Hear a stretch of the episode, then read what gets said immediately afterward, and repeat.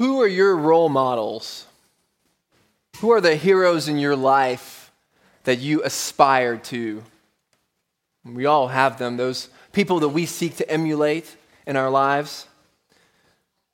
As a kid, I loved sports, in particular basketball, and so most of my heroes at that time were basketball players. I would play almost every day, all afternoon, pretending to be Michael Air Jordan. Sure, I didn't look much like him shooting and playing, but I would buy his basketball jerseys, I would buy posters, I would do whatever it took to make myself, at least on the basketball court, look like Michael Jordan. As kids, you know, we'd all say the phrase that was popularized when I was a kid that, that I want to be like Mike. You know, we'd say that and we'd dream, and by the end of our afternoon games, we almost felt like we were Michael Jordan. Well, the same is true in the Christian life. After I became a Christian, I started emulating other Christians, started emulating Christian heroes. It's one of the ways that new Christians learn how to live in a way that honors Christ. We all learn from others. And so this morning, I want to look at the question it's not whether we, we follow leaders, but whom we follow and what is it that they do that we follow. Who are your role models in the Christian life? Who are the people you most admire? Who are your heroes? Which Christians should be our heroes? Well, this morning, Paul is going to set forward a portrait of a Christian hero or heroes. He is going to show us some people that we are to emulate and admire. So please turn with me to Philippians chapter 2 as we get back into Paul's wonderful letter. We'll be looking at chapter 2, verses 19 through 30. So far in the book of Philippians, we've seen that Paul is a joyful man, isn't he? in all circumstances. That his joy was not found in his ever changing circumstances or feelings, but in the one great permanent circumstance in his life, his salvation through the shed blood of Jesus.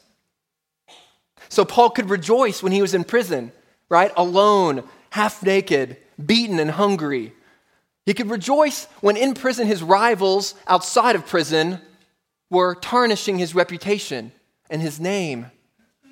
And he could even rejoice at the thought of death. Remember his words in chapter 1, verses 21 For to me to live is Christ, but to die is gain. Even the thought of death, Paul says, is better than life. He says, in fact, that it was better by far so Paul could rejoice even at the thought of death. And then we saw in the beginning of chapter 2 the reason. The reason that he had so much faith was because of Christ's humble death on the cross. That Christ, God in the flesh, came to the earth, didn't consider equality with God a thing to be grasped, but made himself nothing, becoming a servant, taking the appearance as a man, he humbled himself to death, even death on a cross for those and to give new life to those who would repent and believe. So, regardless of Paul's circumstances, he rejoiced because salvation in Christ was done. Nothing could separate him from the love of Jesus. It was imprinted on his soul that God would finish the work that he started. And so now, today in our passage, we continue on. Paul will give us some real life examples of the selfless conduct that he has been calling the church to. We saw the example of Christ. Now we're going to see real life examples. He's going to give us the portrait of two men, Timothy and Epaphroditus. So that's the outline this morning. We're going to look at two men, Timothy and Epaphroditus. So let's dive into the story. It's a, it's a story that actually looks much like the ending of one of Paul's letters. You know, he gives his travel plans and names some people at the end of most of his letters. But in this case, he puts it in the middle of his letter after the section on Christ because it fits perfectly to illustrate what he's been talking about earlier in the chapter qualities that Christ himself exhibited. So let's take a look at portrait number one, Timothy, and let's look at verse 19. I hope in the Lord to send Timothy to you soon, that I also may be cheered when I receive news about you. So, Timothy is the first one he mentions. He was uh, discovered by Paul. He was a young man, and Paul came to him and told him about Jesus. Timothy became a Christian and he had desires to go into the ministry, so they worked together. They planted churches together. They traveled together, and Paul entrusts Timothy to establish church elders and handle finances in the churches. And now he wants to send this man, Timothy, back or, or to the Philippians to encourage them and to receive news about them. Well, why Timothy?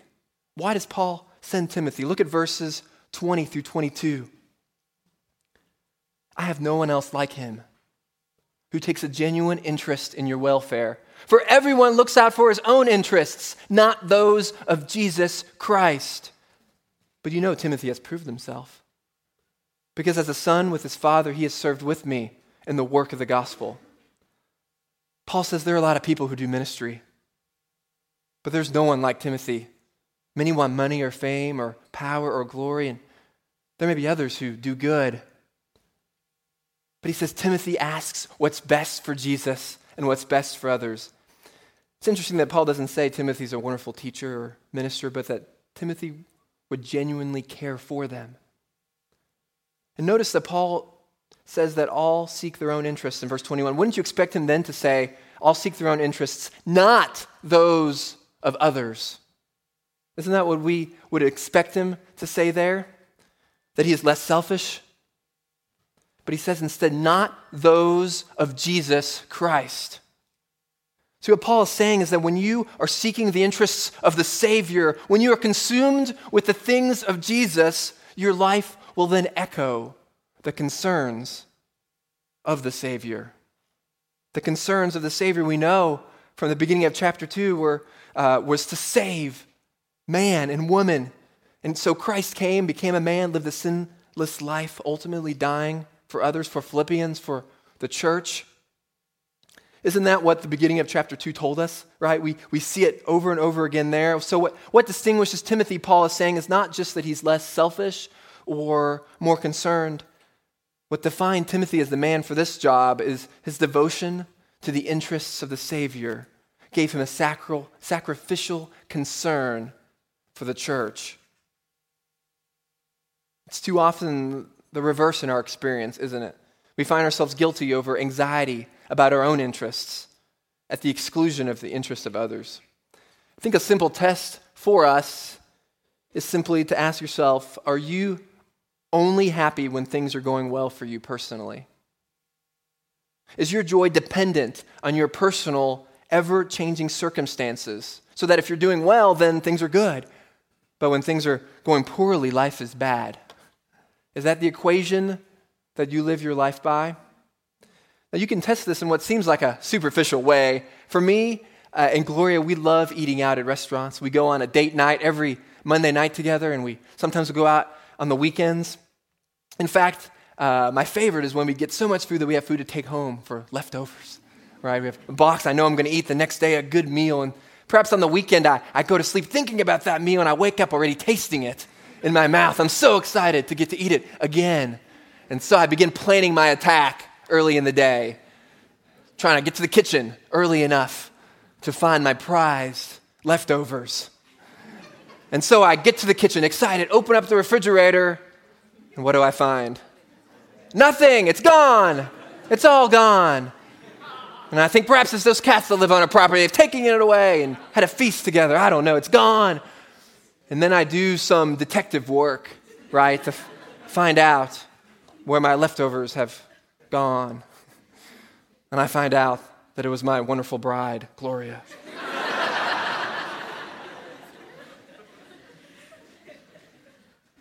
She had gotten there first. Rather than rejoicing to God that she had an enjoyable lunch, that my wife enjoyed the leftover lasagna, instead, I explode. I get angry because I wanted the lasagna. It was mine. Even though I hadn't said anything, I had planned it. It was my lasagna. And so I get upset and I start showing my displeasure to my wife in the nicest way I can.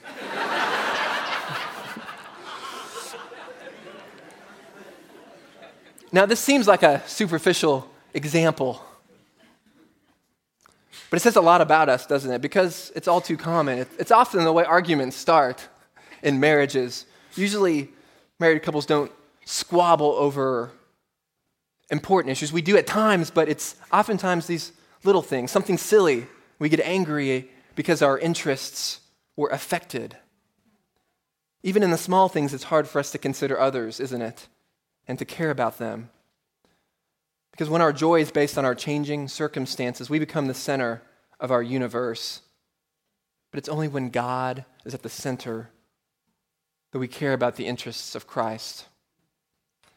Remember when we talked about it a few weeks ago, we, I gave the equation, right? Jesus plus nothing equals everything.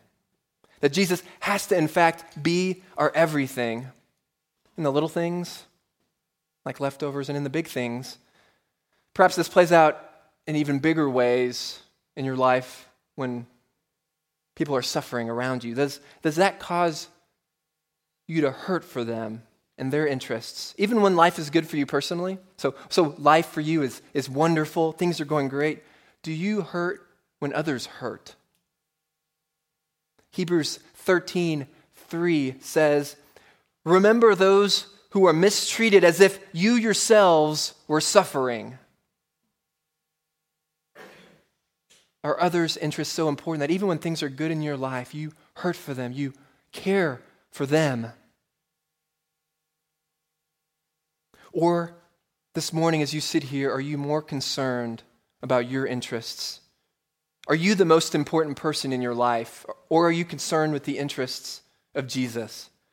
And I don't mean do you care about people, but do you care so deeply for Christ that the well being of his church, the local church, and the global body of Christ affects you more than your personal, ever changing circumstances. Now, Timothy didn't just talk a good game, he proved it. Look at verse 22. It says that he served in the work of the gospel as a son with his father. Now, the word serve there gets um, it gets cheapened for us because it literally means slave. He has served faithfully with Paul and loved the Savior so much that he basically enslaved himself to the work of God and followed Paul. So much so that in this case, he was willing to even leave fa- his father in the faith, Paul. Now, how many people would leave our father in jail, possibly never to see him again? I mean, Paul's release was not guaranteed. Leaving Paul would have been hard. He would have obviously faced hardship on this journey.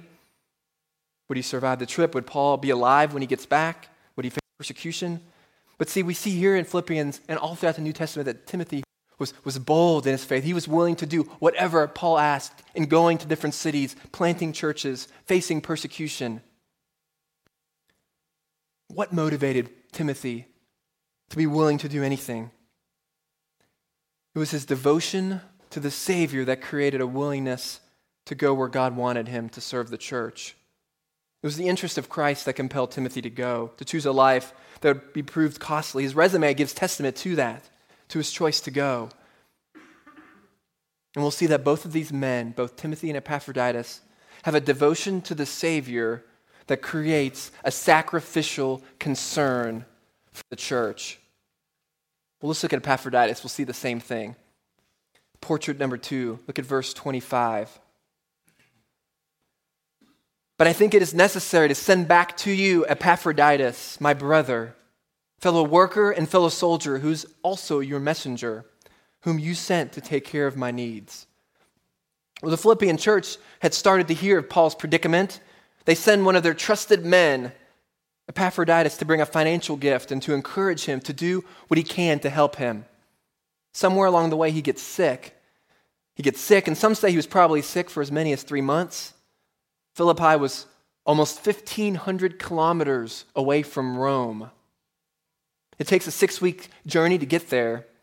The church Paul founded loves him, hears that he may be dying, and so he, they take up a special offering. I mean, they're a generous church, so they take us up a special offering and give Epaphroditus the money and the encouragement and tell him to go take care of Paul because Remember, in prison, there's no food, there's no medical care.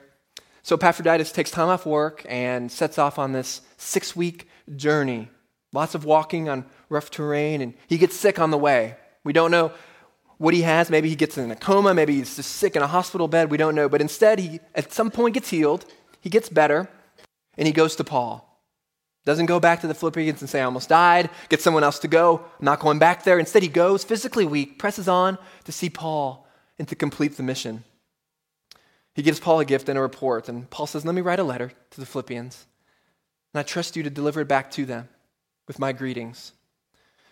Now, this is a time, as we know, without cell phones, automobiles, Facebook, Twitter, Emirates 380 airplanes weren't around back then. There was none of these modern conveniences. Back then, finding out how people were doing took months. And meanwhile, anxiety grows. So, getting news from someone was far different than it is today. When you see, when you and I serve Jesus, we're doing very important things, even if it seems simple. All your work is ministry. When you stop and think that your ministry isn't making a difference, I encourage you to press on.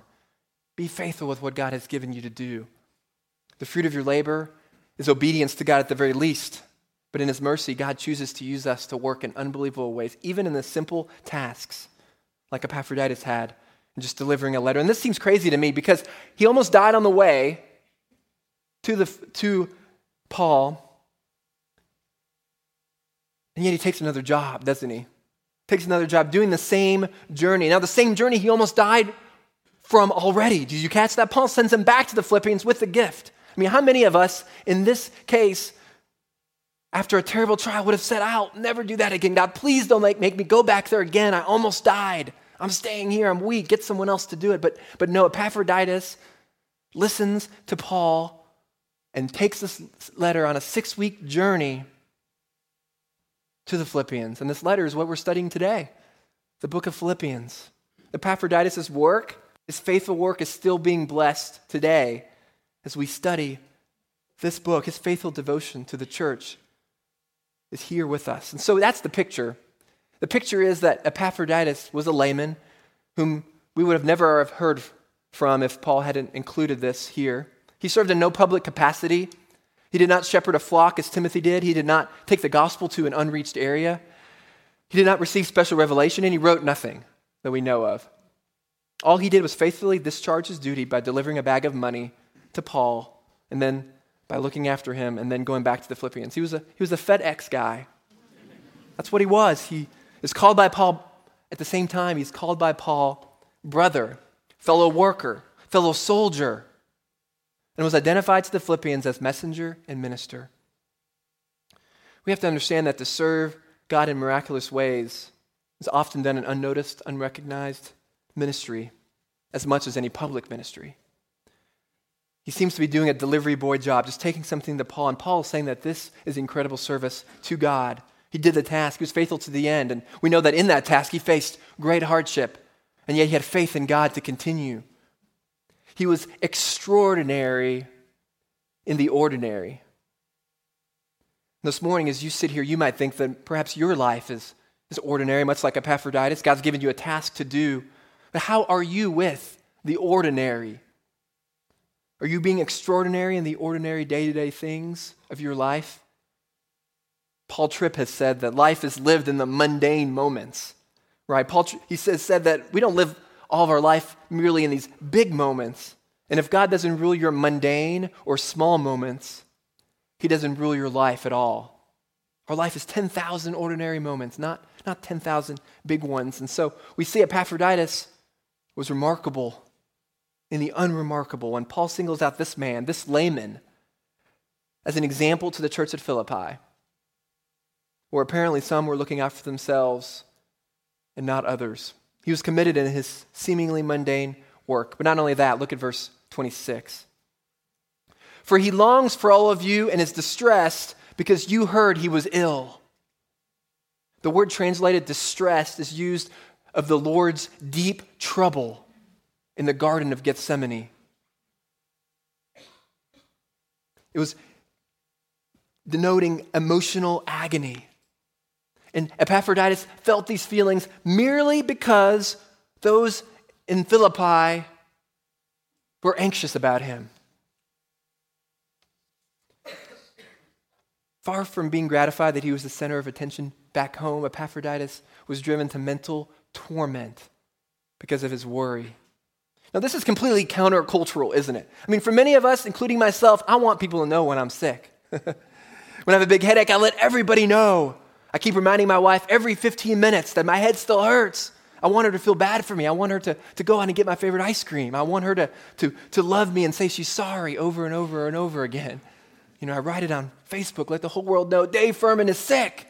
Help. Feel bad for me. Isn't that true of, of at least some of us? We want people to feel bad for us. But Epaphroditus is utterly concerned that his sickness is causing other people pain. So he feels deeply distressed emotional agony. Hope you see that this isn't any normal description of Paul's friends at the end of a letter. He has given us an example of men who are devoted to the Savior. We are to honor men like this. Look at verse 29 and 30. Welcome him in the Lord with great joy and honor men like him because he almost died for the work of Christ, risking his life to make up for the help you could not give me. So while it was a mundane task, Epaphroditus hit hardship along the way. Sometimes this happens for us in the midst of our ordinary day to day work. Perhaps not to the extent Epaphroditus went through, but we see that his faith in the promises of God and belief in the gospel led him to risk his life. Like, I don't know exactly what the scene was, but apparently Epaphroditus pressed on in his mission, in his journey, even at the cost of his life. He was a remarkable man, focused both on the ordinary and even in dire times, pressed on in faith. And God's going to call some of us to do that, some of us to even risk our lives for the gospel in the midst of what looks like the ordinary. Devotion to the Savior, as seen in Timothy, and Epaphroditus, devotion to the Savior always creates a sacrificial concern for the church. Do you see that in these two men? You see this portrait of these two men with varying gifts and temperaments? I mean, their backgrounds couldn't be more different. One's a young pastor, one's merely a layman, but they were coming to resemble the Savior. They loved him and followed his example. This morning, does your devotion to the Savior create in you a concern for the good of others? There are many more questions we could ask, but I want to move into some specific application for what this means for us today. And I have three things to mention. First is be a hero. Be a hero. Like these men, each of these men reveals lives that are so caught up in devotion to Christ. They show a compelling portrait of sacrifice for others that we are to imitate their example of their devotion to the Savior, their faith in God. We need to courageously put service before sacrifice. And I have a few questions that we might ask ourselves this week as we think about this. One is Do we dream of living radical lives for Jesus? Or do you merely want and dream of life on easy street. No hassles, a big bank account, a happy family retirement, a successful career? Or do you dream of doing significant ministry for God and making an impact in the fleeting life that we have here? Does it break your heart more that your neighbors don't know Jesus than whether you have enough money in your bank account to pay your bills this month? Are you so consumed with impacting the world for Christ in the present that you have little anxiety for what God has for you in the future? You seek to give yourself away to ministry, be willing to risk everything? How do your dreams compare with Christian heroes in the Bible? We've looked at two in this section. And how about the ones Lenny read in Hebrews 11? Did you see that? That hall of fame of faith. There in that chapter, we saw Abraham's faith led him to sacrifice Isaac in obedience to God. We saw Moses' faith to go to Pharaoh and lead his people out of Egypt through the Red Sea. We saw Rahab, once a prostitute, now fearing God, having faith that God would provide for her as she protected the spies.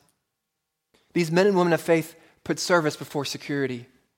We need to follow their model and be heroes for other people to follow. Be the type of person that others would emulate. Well, secondly, we need to learn from heroes. Learn from heroes. Those who care about the well being of others and not their own. The ones who are constantly seeking to do good spiritually, materially. Watch them. Watch how they act. Watch how they live. Watch how they react to their spouse in difficult situations. Talk with them. Learn, learn about them. Imitate them. And as I prepared this message this week, I realized that our church is actually full of these types of heroes.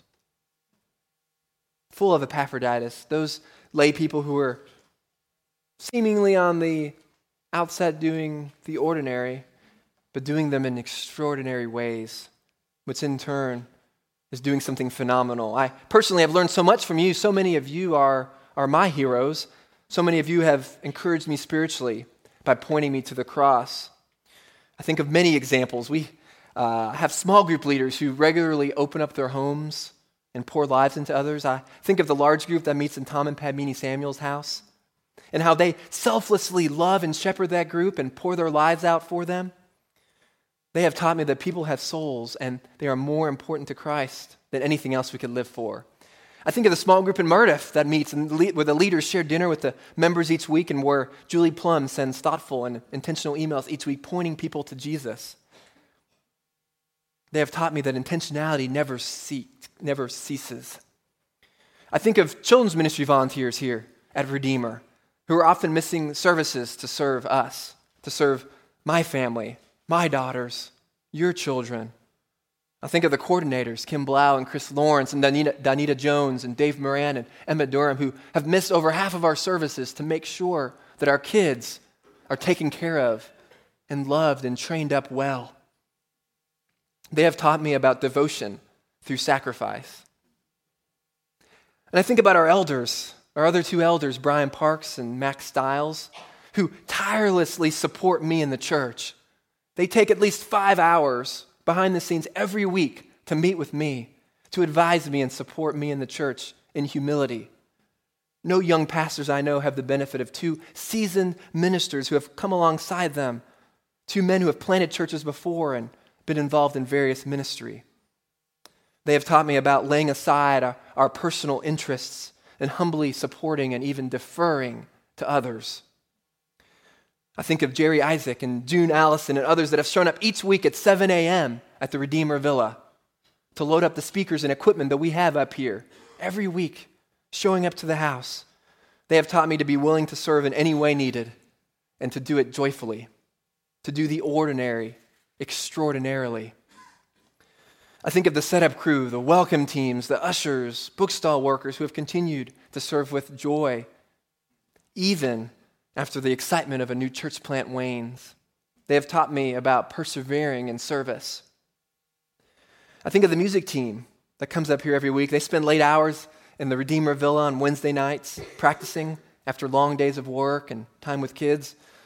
I'm reminded watching Nigel and Nicola Christensen often driving from RAK after work to help lead our church, and Adrian Sampson leading the last four weeks in the midst of his busy schedule. And I, am reminded that devotion to Christ means working joyfully unto the Lord.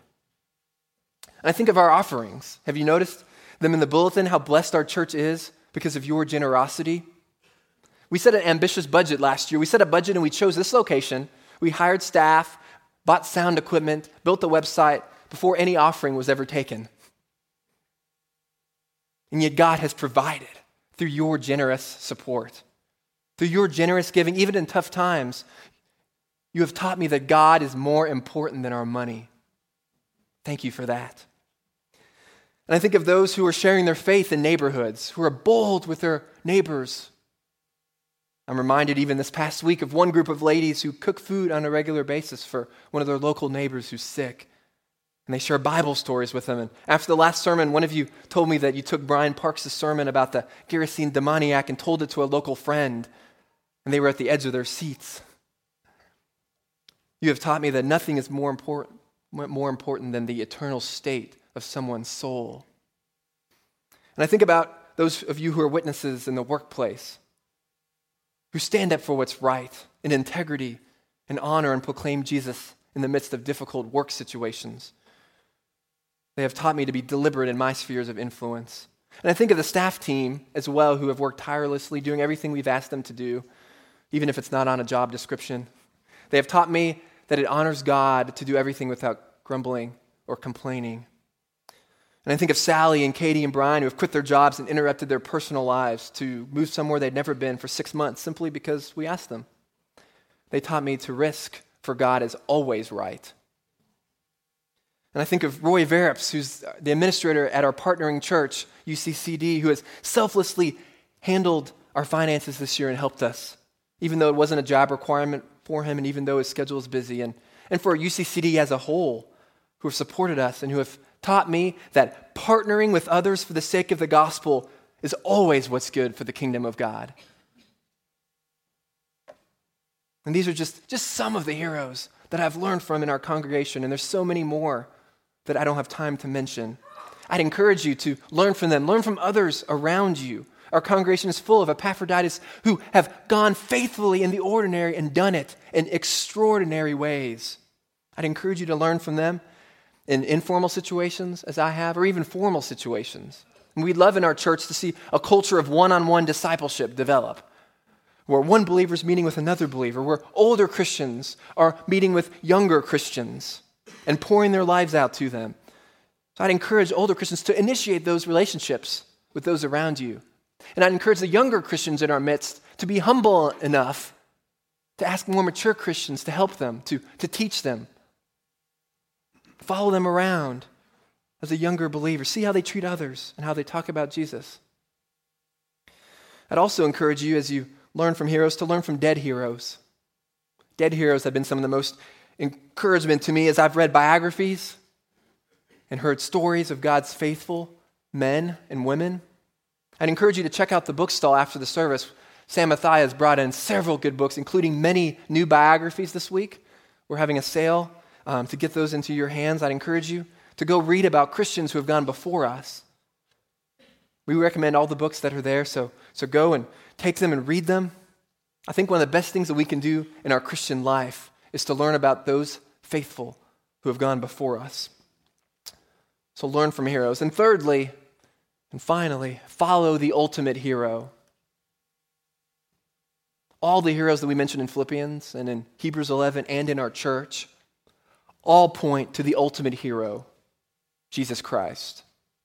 The portraits of these heroes are not ultimately about them, but about Jesus. He is the only one that lived the perfect life and the only one that can transform us. I mean, each and every one of us fall farther short than we would have ever imagined. But Jesus Christ lived the perfect life, and he lived up to God's criteria of success. He went to the cross and took our reprehensible wickedness upon himself. He took our moral failures upon himself and God's wrath upon himself and died for us, that we might be found pure and blameless in Christ if we would only repent and believe. At that moment when we do repent and believe, he gives us a new heart, gives us a new life. I'd encourage you, if you've never turned from your sin and believed in Jesus, I'd encourage you to do it today to follow the ultimate hero who so loved the church that he sent Jesus to die. For the Bible says that this is the only way to God, the only way to spare yourselves of judgment. And it's the only way that we can share in Christ's devotion to the Father and have a sacrificial concern for the church. So I pray for us as a church that our view of Jesus, that our view of him would transform our interests so that the church he died to save, we may now gladly live to serve. Maybe go forth in faith. Maybe go forth in faith in Christ's promises for us and let our devotion to the Savior create a sacrificial concern for Redeemer Church of Dubai and the world. Let us pray.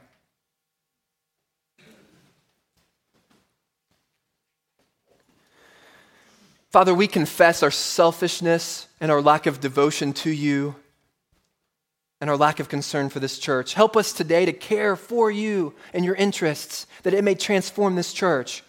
We would carry each other's burdens and love our brothers and sisters in a way that displays Christ to the world. May we be marked by our devotion to the Savior. And may you use us like you did Timothy and Epaphroditus. May you use us like them, the heroes of faith in Hebrews 11, to care for your church. Father, give us faith to be devoted to you wholeheartedly this day. We pray these things in Christ's name. Amen.